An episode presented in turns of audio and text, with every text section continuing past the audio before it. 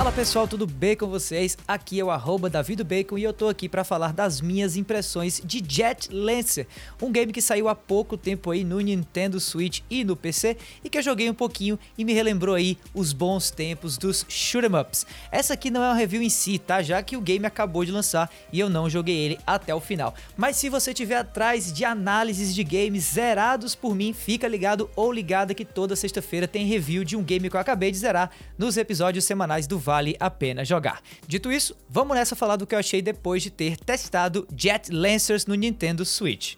Olha, é uma pena a gente não viver mais hoje na era de ouro dos shoot'em ups, viu? Eu digo isso porque, por mais que os FPS e os games de aventura e ação estejam em alta hoje em dia, eu sempre fui muito fã da proposta mega direta e acessível de um bom shoot'em up. Sabe um videogame sem frescura?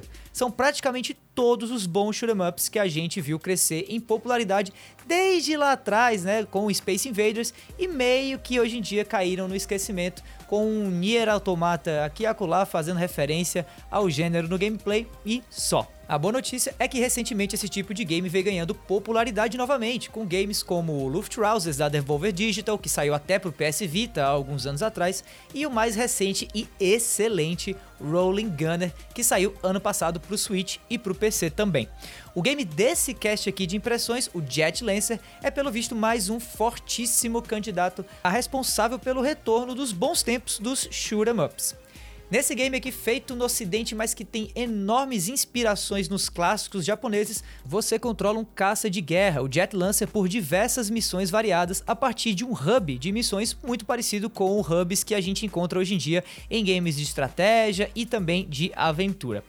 Cada missão exige tipos de equipamentos exclusivos que podem ser acoplados ao seu caça antes de cada fase e que também vão sendo desbloqueados aí ao longo da jogatina com o game.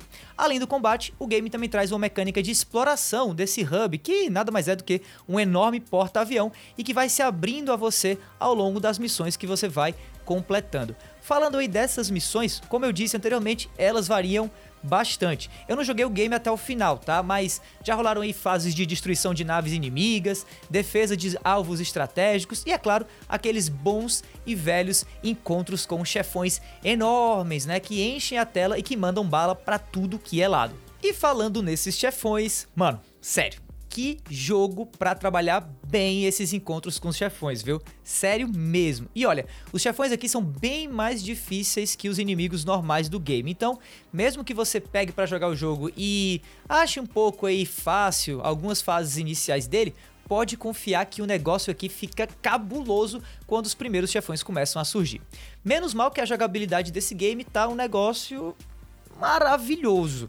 Todos os botões estão super bem mapeados, pelo menos no Nintendo Switch, né, que foi onde eu joguei, e todos têm uma responsividade super boa também. Eu não cheguei a jogar o game com o Pro Controller ainda, e geralmente quando eu jogo games como Super Smash Bros, por exemplo, eu tendo a perceber algum tipo de lag. Até agora eu não testei se esse lag existe ou não em Jet Lancer, porque como eu falei, eu só joguei ele no Switch mesmo, segurando os Joy-Cons, tá?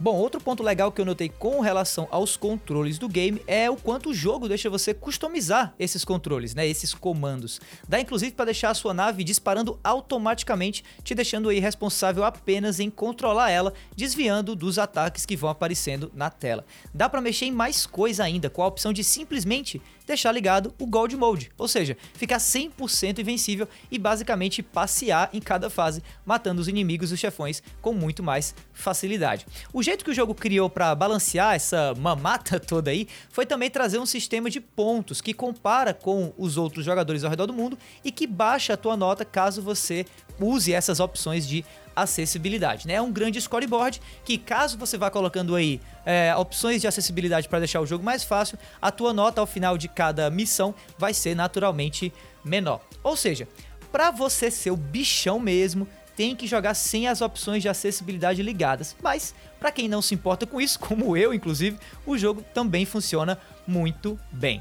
Para finalizar essa preview aí, falando de modo geral de Jet Lancer, faltou falar também dos gráficos e da trilha sonora. Começando pela trilha, olha, com Streets of Rage 4, Final Fantasy VII Remake, The Last of Us 2, que eu duvido muito vacilar nesse quesito, e agora com Jet Lancer, talvez 2020 seja, olha, o ano das trilhas sonoras. Sério mesmo, ouve aí um pouquinho, rapidão.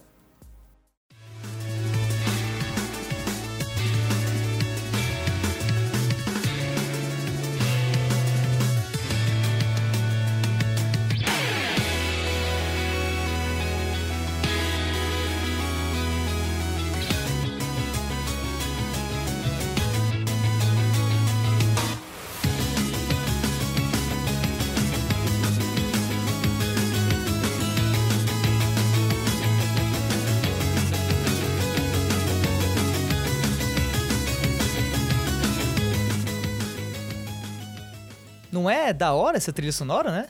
Pois bem, sobre os gráficos, eu acho que essa tem sido talvez a parte mais meh de Jet Lancer para mim até agora. Não que o jogo seja feio, tá? Mas o visual aqui segue uma linha bem comum de gráfico hoje em dia, especialmente nessa linha aí de jogos que tenta evocar o sentimento nostálgico de gêneros que não estão mais hoje com a bola toda. Se você bater o olho em Jet Lancer ou der uma olhada em algum vídeo, em algum trailer do game, com certeza você vai lembrar de outros vários jogos que parecem muito, muito, muito com esse game. É tipo bonitinho, mas meio que eu já vi isso antes, sabe?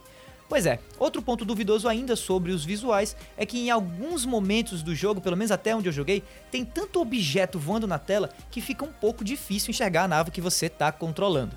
Talvez seja realmente um problema só quando você joga no modo portátil do Nintendo Switch, mas como eu só joguei até agora nesse modo, é algo que eu preciso ver se vai me incomodar aí ao longo da jogatina com o game, especialmente se eu for para uma tela maior, né? Vamos ver se ao jogar numa tela maior esse tipo de problema se resolve, ou mesmo ao jogar no PC, já que o game também está disponível no computador.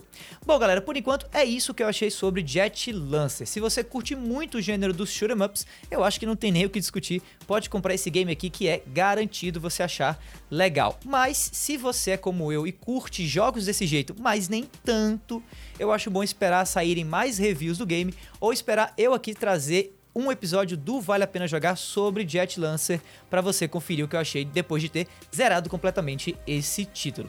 E para quem tiver a fim de comprar mesmo Jet Lancer agora, depois de ouvir esse cast, se liga aí que ele está disponível no Switch, no PC e também para computadores Mac, beleza?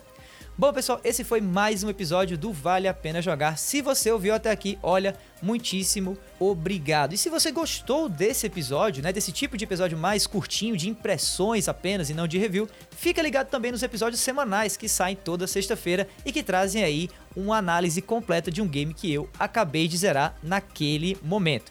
Aproveita também para assinar o feed do cast e me seguir nas redes sociais no arroba Bacon para mandar o teu salve ou as tuas opiniões sobre o jogo que eu acabei de mencionar nesse episódio, tá? Não, mas é isso. Meu nome é Davi, eu vou ficando por aqui e a gente se vê por aí, pessoal. Tchau, tchau.